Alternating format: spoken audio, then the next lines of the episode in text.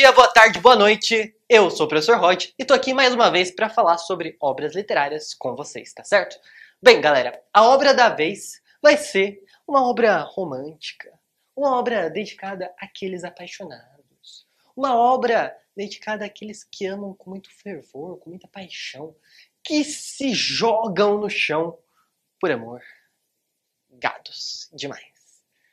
A obra da vez é uma obra ultra romântica. Tudo bem, galera? Bem, primeiramente, estou aqui mais uma vez falando para vocês. Peguem a pipoca, peguem um café, vamos sentar, vamos conversar. Vim até de touca hoje porque tá frio aqui. E gostaria de convidá-los a relembrar um pouquinho algo que a gente costuma estudar dentro dos nossos estudos sobre as escolas literárias, que é o romantismo português, mais especificamente uma segunda geração ali ultra romântica, tá certo? Porque Amor de Perdição vai ser escrita pelo grande nome do ultra-romantismo português, que é Camilo Castelo Branco, tá bom? Camilo Castelo Branco vai ser esse importante escritor que a gente costuma estudar quando está estudando as fases literárias, Almeida Garré, Júlio Diniz, tá certo? Camilo Castelo Branco, que não muito tempo atrás esteve presente em alguns vestibulares, tá certo? Com coração, cabeça e estômago, tá certo? Que inclusive é um livro que está ali mais ou menos vinculado a um ultra-romantismo, talvez não seja de fato um, um ultra-romântico, já pendendo a uma crítica, mas agora, pra gente aqui, vamos voltar e reparar que, olha só, Amor de Perdição, escrito em 1861, né, publicado em 1862, gente, vai estar tá totalmente dentro dessa fase, dessa geração que é conhecida não só como ultra-romântica, mas como sentimental, como piegas, como geração byroniana, quando a gente pensa naquela coisa do mal-estar, aquela geração uh, em que dentro das histórias dos movimentos ali do romantismo em Portugal, pensa, sai de um nacionalismo, né, liberté, entra já num amplo âmbito já da subjetividade. E esse já é logo de cara um ponto extremamente importante para a gente. Porque há, dentro da subjetividade, sempre a fala do eu, né? Amo vocês? Aí vocês dizem, amo você também, professor. Estamos sempre enunciando né, um, um eu que ama. Então, o romantismo, o ultra-romantismo, tende a olhar para dentro do indivíduo, e dentro do indivíduo se encontram sentimentos. O ultra-romantismo é essa exacerbação dos sentimentos do indivíduo. Só que o romantismo muitas vezes está ali caindo na idealização. E ao cair na idealização, gente, aí vocês já podem começar a traçar algumas reflexões sobre o nome e o que significa. Uh, a gente já percebe que esses sentimentos nunca vão ser exacerbados sentimentos ruins, mas sentimentos bons, sentimentos valorosos que tornam o sujeito aquilo que ele é. E o sujeito não vai se imaginar como a pior pessoa do mundo. Vai se imaginar como o herói. O herói das revoluções burguesas, né, que inauguram ali com a Revolução Francesa um novo período, um novo século, tá certo? Então, pensar o romantismo, de forma geral, pensar o romance é pensar como um gênero literário ligado a uma consolidação burguesa, tá? Então, é uma expressão da burguesia. E pensar essa expressão da burguesia, pensar o romance, é pensar as suas formas. O folhetim, que é feito sempre para né, tá ali engajando o leitor, vender, no outro dia a pessoa ir lá e falar, putz, quero saber o que acontece né, com a Nazaré Tedesco, entende? Então, o romance, o romantismo tem essa origem né, no gênero uh, ligado a uma consolidação oposta, uma classe social oposta aos poderes monárquicos a igreja, né, de forma geral, uh, enquanto uma instituição poderosa, né, no, uh, no que diz respeito ao conjunto ali político dos tempos, né, da época, da situação, tá certo? Então, anotem, né, que quando uma obra desse tipo, que numa primeira leitura você pode pensar, putz, é muito fácil enredo, né? É uma história de amor. É uma história sobre como os jovens se apaixonam. Uma história simples mas como aquilo e o contexto em que se insere algumas características peculiares e particulares da literatura, como a forma de se narrar, digressões ou não, idealizações, podem ser temas de eventuais questões na sua prova. Beleza? Então, guarda isso para você. Guarda bastante que ela, essa obra faz parte do ultrarromantismo, diferente de outras obras do escritor que pende já um pouco a um tom mais realista. E começa, enquanto a gente continua falando, a elaborar as características tá, dessa escola literária. E isso você aprende né, nas aulas de literatura com o professor Lucas, né? Chegou a hora de sorrir, e aí todo mundo sorri e aprende literatura. Olha só, uh, vamos falar então um pouquinho agora sobre ficha, né? Uh, ou melhor, as características formais dessa obra, tá? Primeiramente, a gente está falando de uma obra que está dentro do ultrarromantismo, mas o estilo geral é o romantismo, né? A escola literária mais genérica nesse sentido é a escola romântica, tudo bem? E, uh, além disso, a gente vai ter uma outra definição. Embora esteja ali dentro do romantismo, não quer dizer que se trata de um romance, tá? Quer dizer, na verdade, que se trata, gente, uh, de uma história que vai trazer ideais. E aqui a gente pode fazer algumas pequenas digressões, algumas pausas para considerar alguns pontos.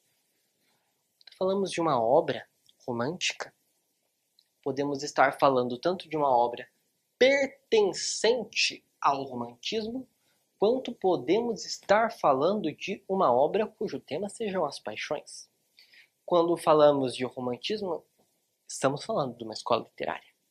Já quando falamos de romance, estamos falando de um gênero que nem sempre é o gênero de uma, uma obra romântica. posso ter um poema do romantismo, posso ter uma novela do romantismo, posso ter uma carta de amor com valores românticos, posso trocar emojis no WhatsApp românticos com a crush ou com o crush, tá certo?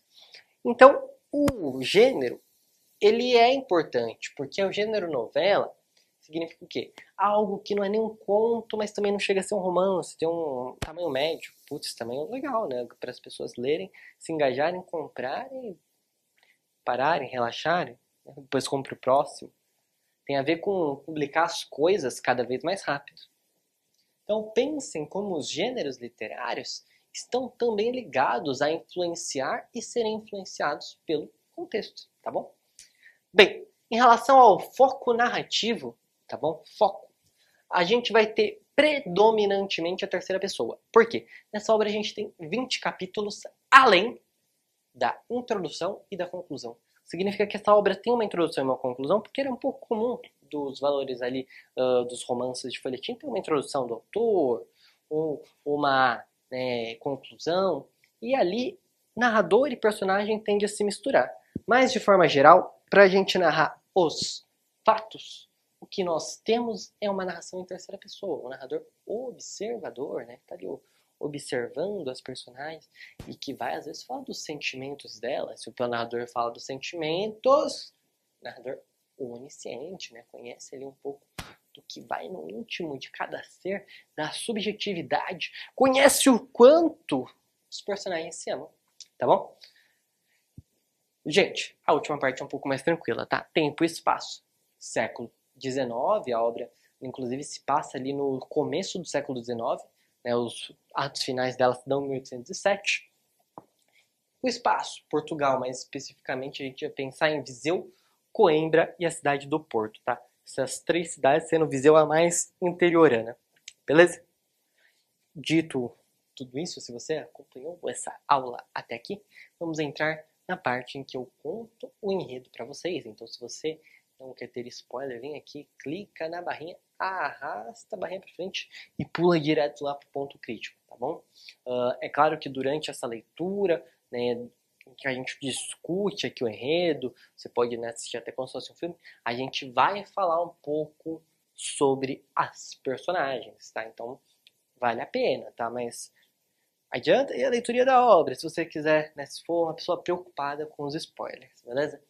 Bem, gente, a história tem um enredo extremamente simples E eu vou começar, deixa eu pensar cronologicamente ali, pela origem das coisas. Havia um homem muito importante, um juiz, de sobrenome Botelho, tá? E esse juiz era um importante juiz da cidade de Coimbra e de repente ele foi transferido para um cargo de importância na cidade de Viseu.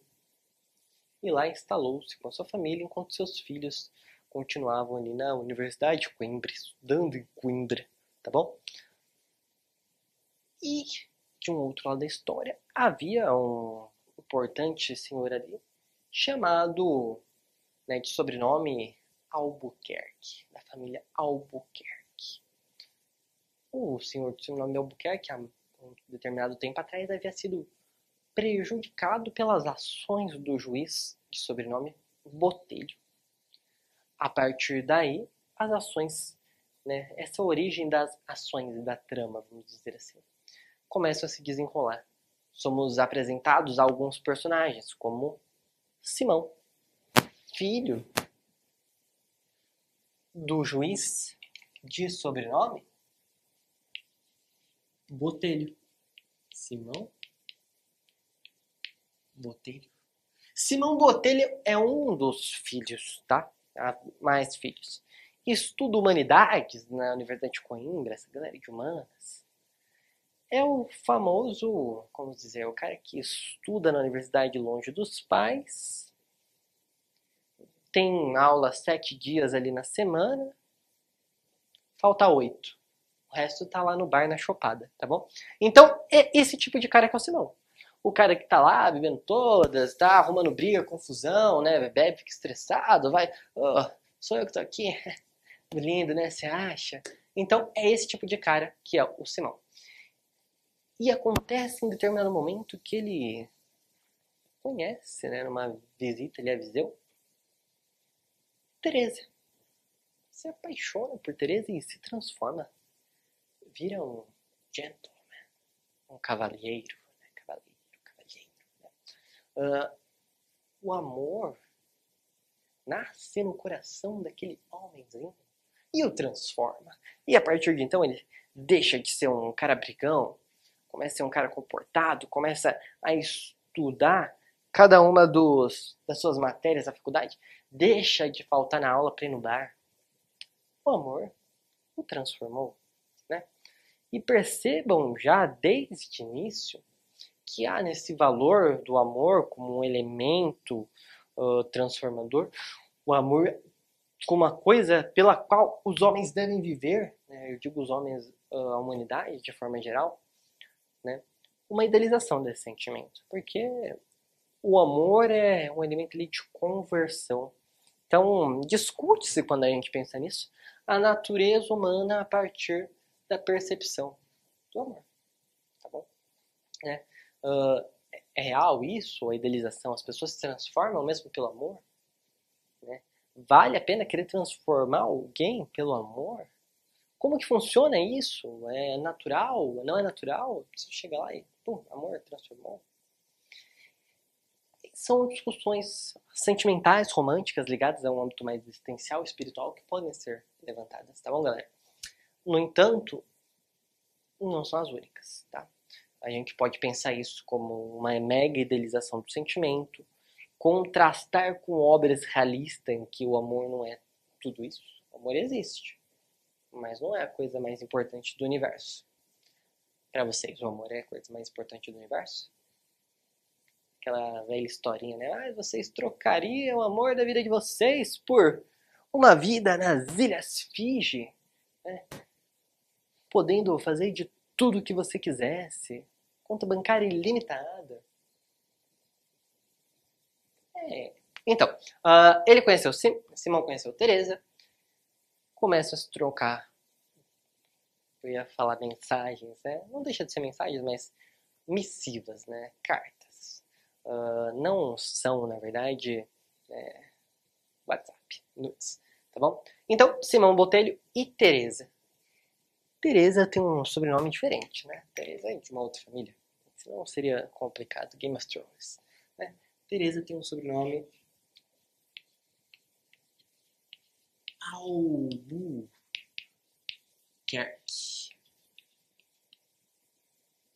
Gente, famílias que se odeiam, jovens apaixonados, Shakespeare, Romeu e Julieta.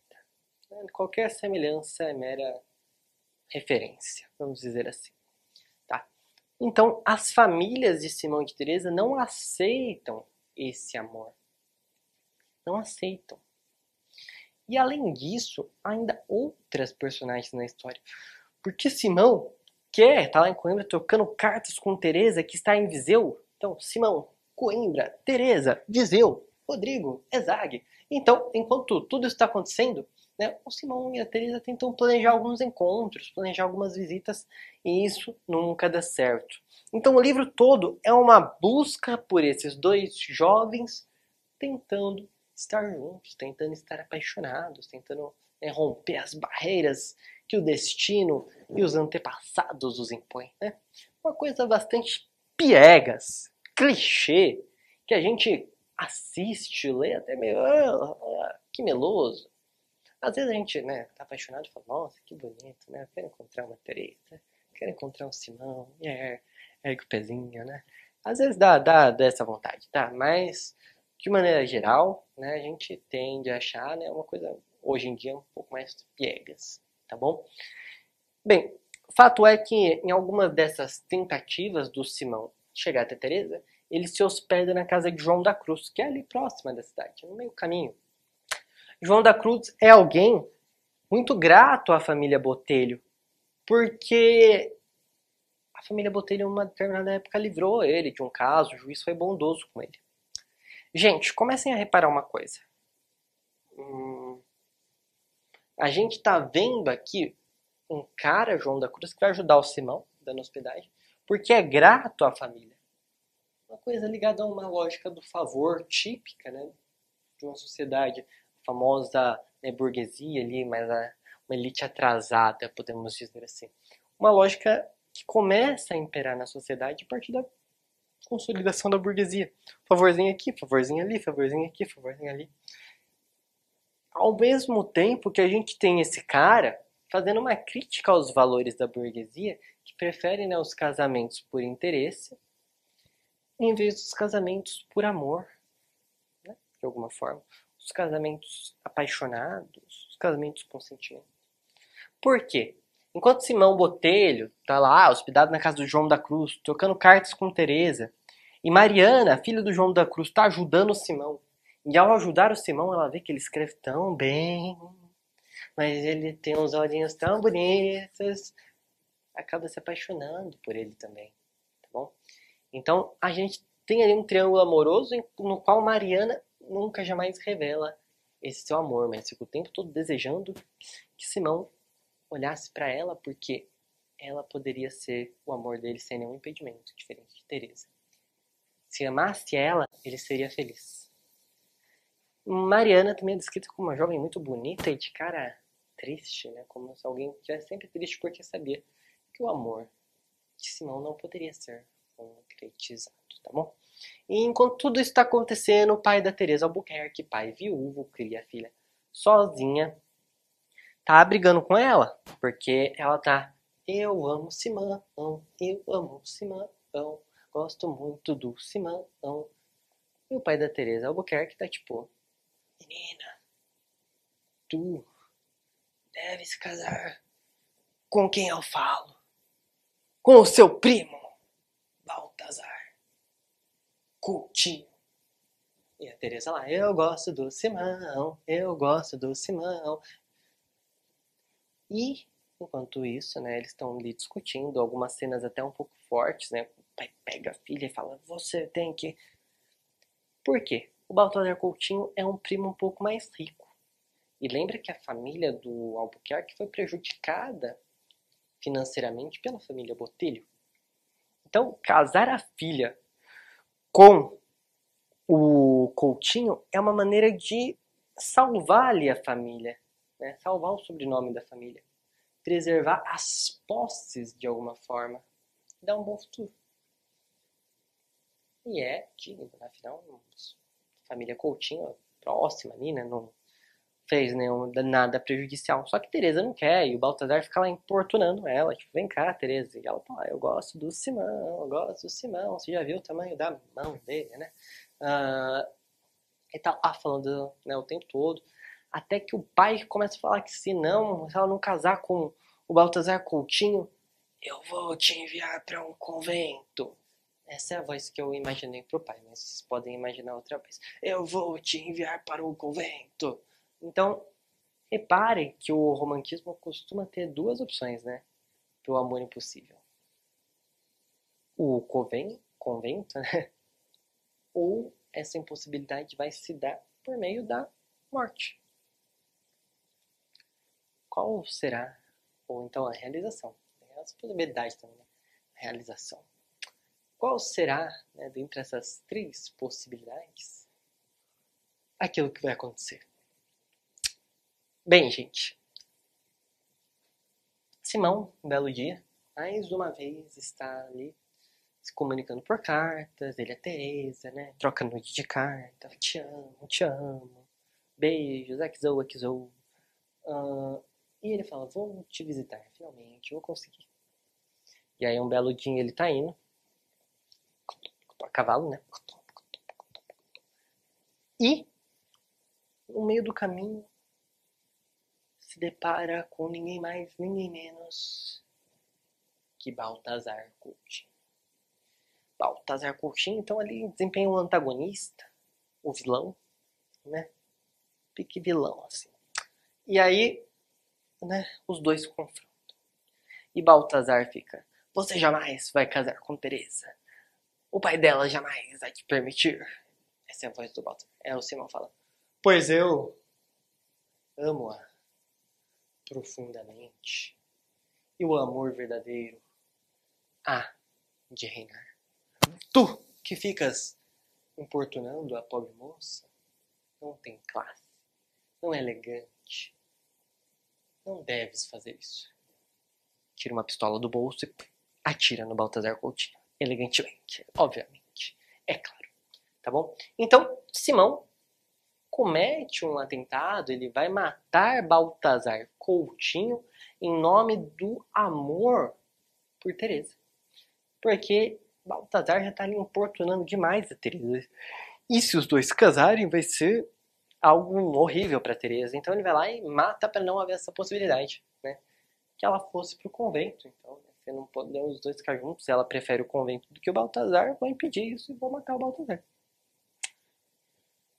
Se não, então, dá uma fugida, troca uma ideia com o João da Cruz, acaba se entregando, porque ele fala: Jamais hei de fugir do amor. Este crime foi cometido por amor, então prendam-me. Aceita a prisão, tá bom? O Simão Botelho então vai aceitar a prisão que lhe é conferida o que, que começa a ser ali também a levantar? O pai do Simão é juiz. Pô, uma solução simples pro enredo, né? O pai vai lá, senta e fala: Ô, libera meu filho aí. Foi por amor. Não sei se já viram aquelas manchetes, né? Do cara que é, sempre dá um jeitinho, né? A pessoa vai presa, dá um jeitinho ali porque conhece um parente. Mais ou menos a mesma lógica. E nesse sentido, galera, o que acontece? O pai do Simão olha e fala: hum, Finjam que esse Simão não é nenhum botelho. Não vou ajudar. E fica lá sem querer ajudar o filho, que vai para a prisão. Mesmo lá, ele e Teresa agora no convento, continuam a se comunicar por cartas. Mariana troca essas cartas tá? entre as duas personagens. Mariana faz essa ponte entre as personagens. E continua o tempo todo a sofrer porque ela continua a se apaixonar cada vez mais. Por Simão. E não consegue parar de pensar em como as coisas teriam sido diferentes se ele tivesse se apaixonado por ela, alguém que com certeza o pai daria a mão, que o pai é muito grato aos botelhos.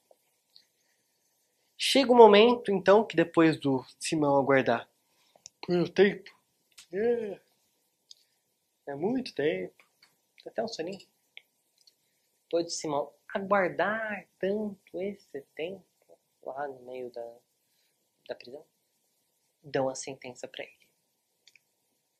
Finalmente, chegam e dizem: Simão, você será condenado à forca. E aí a gente fica: hum, Simão vai morrer. Hum, Simão vai morrer. Tereza vai ficar sem ninguém. Quem é que vai salvar a Tereza?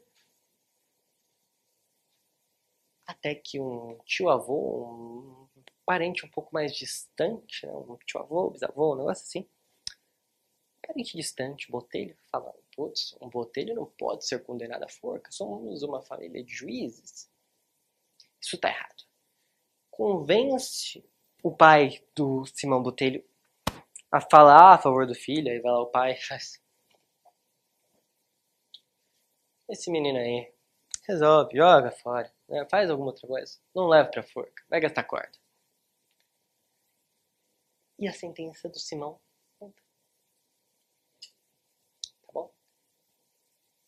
E eu já conto pra vocês. Cinco minutinhos e a gente já volta.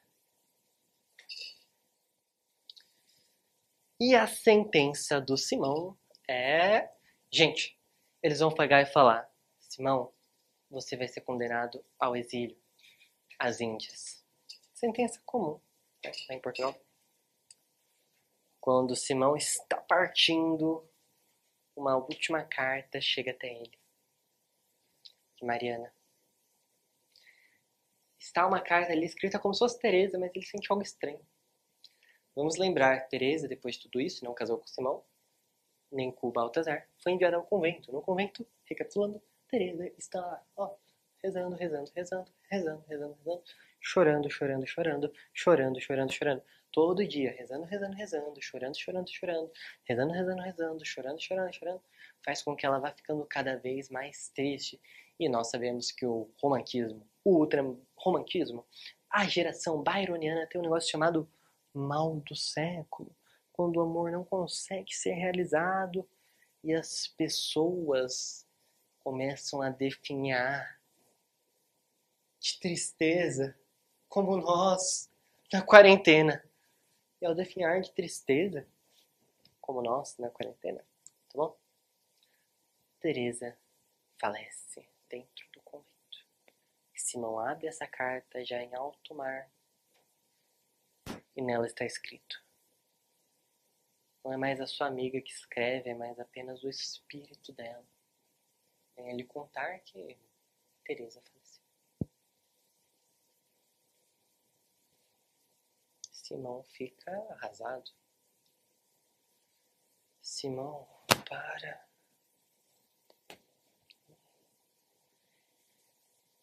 Bateu. Tira seu chapéu de marinheiro, meu cabelo vai estar tá feio, gente, desculpa. Segura. Pouco a pouco ele vai começar a definhar de tristeza também. Vai falecer dentro do navio. Não vai completar o seu exílio. O corpo dele, o corpo morto, não vai ficar no navio, é tirado ao mar e envia um recado para a família contando. Né? Faleceu. Quem vai pegar esse recado, ninguém mais, ninguém menos que uma outra pessoa que sentiu amor nessa história, né? Uma pessoa chamada Mariana. Não você, Mariana, que está aqui assistindo, se tiver alguma Mariana assistindo, tá? A Mariana. Mariana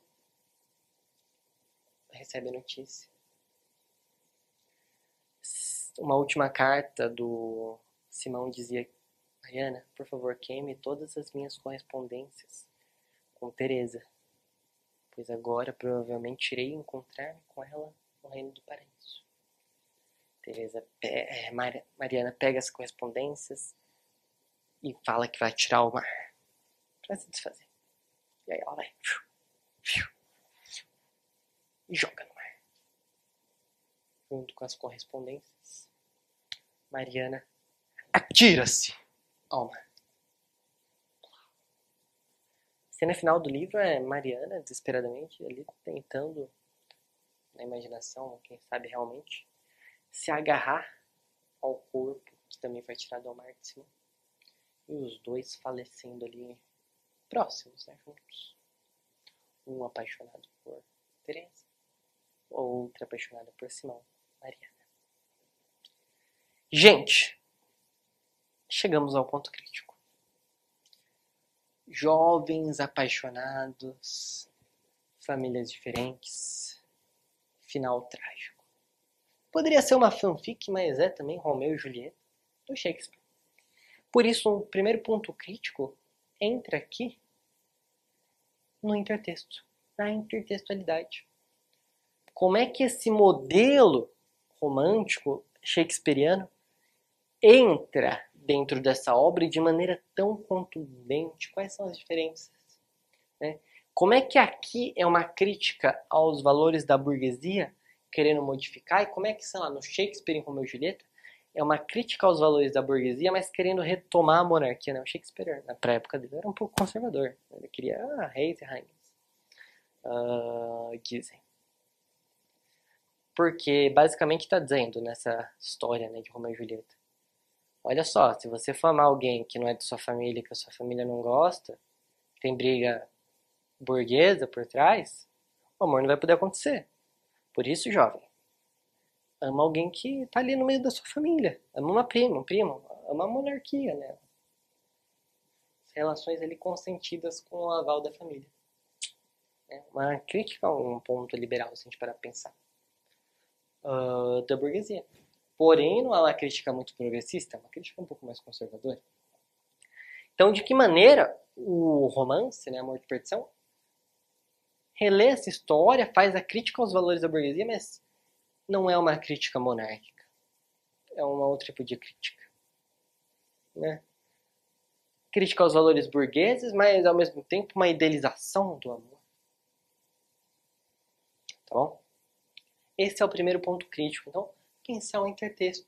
Pensar como é que em outras obras no mesmo vestibular ou em outras obras famosas da literatura, o amor é retratado. Tá bom? E, gente, por fim, o último ponto crítico aqui é um ponto crítico mais tranquilo. Eu vou falar, obviamente, para vocês, mas eu tenho quase certeza que vocês já estão carecas de saber, tá? Que é, quais são as características do ultrarromantismo? Sentimentalismo.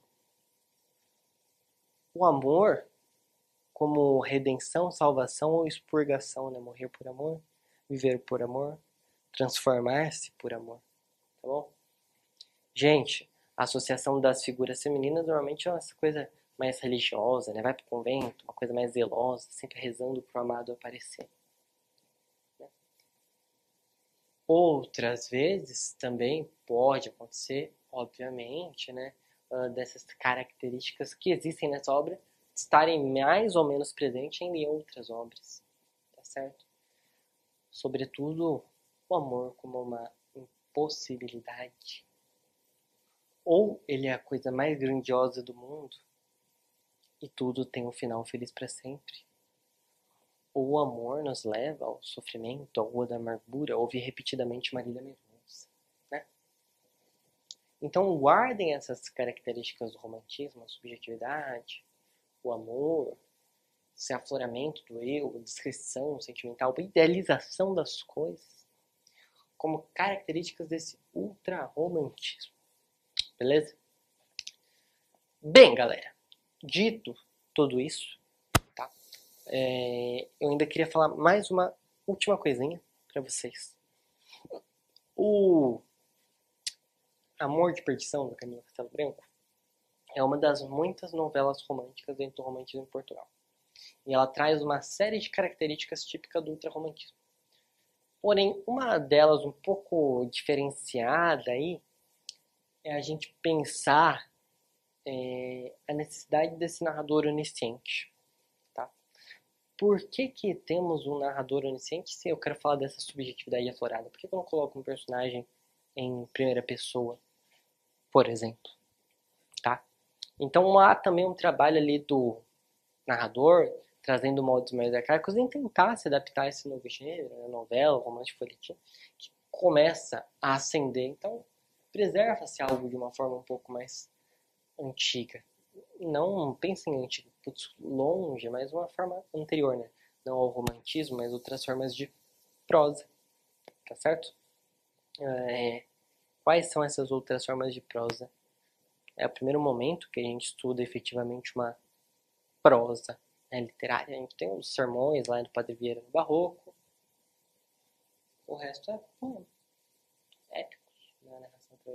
Aqui a gente entra a primeira vez no campo de experiência da prosa um pouco mais difundido. Isso é característica contextual do romantismo, né, do romance, uh, dessa época de consolidação dos valores burgueses. Beleza? Bem, galerinha, eu vou me despedir de vocês, então agora fiquem bem, tá bom? Uh, qualquer dúvida, pode me procurar na internet, digita lá, arroba, não sei se posso contar pra vocês no Instagram, agora fiquei na dúvida, então vou falar rapidinho, baixinho, arroba Rodrigo Luiz MS, né, que é o meu nome. Uh, pode me procurar, tira dúvida, pode procurar os fóruns interativos, procurem qualquer coisa, qualquer e-mail, e se necessário a gente bate um papo, beleza? Tá com dúvida, é só chamar. Bem, galera, me despeço de vocês e até a próxima. Tchau, tchau!